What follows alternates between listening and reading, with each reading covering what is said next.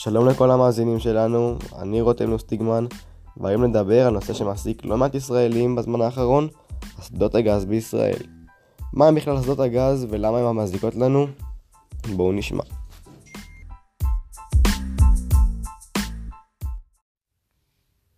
היום נארח את ים זינסקי, מומחה בנושא, שיעזור לנו להבין את הנושא. שלום לך ים ותודה שבאת.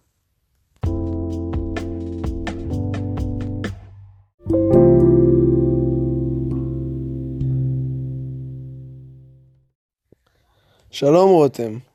כששמעתי שהעבודה שאתה עושה היא לדביר, מיד באתי. בגלל שדביר הוא המורה הכי טוב בעולם. אין ספק. בואו נתחיל.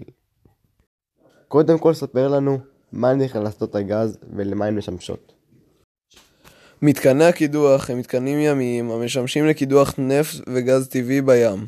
אסדות הגז מזקקות את הגז ומתאימות אותו למערכות ההובלה הארצית.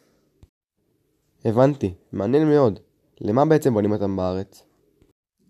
בארץ משתמשים בהם כדי להפעיל את תחנות הכוח בעזרת הגז הטבעי שהאסדות מזקקות, ובכך מפחיתים משמעותית את זיהום האוויר. אני שמעתי שיש הרבה מתנגדים להקמתן של אסדות הגז בארץ. אני לא מבין למה, זה נשמע רעיון ממש טוב.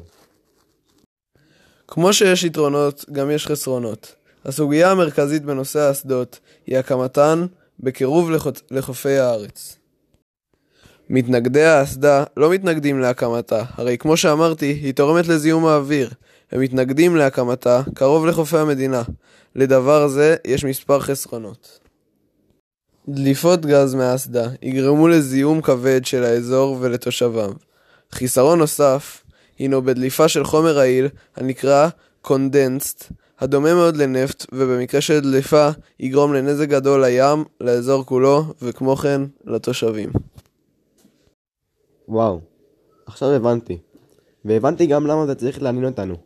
הרי בסופו של דבר, הקמתן של האסדות קרוב לחוף עלול לפגוע בהרבה מאיתנו.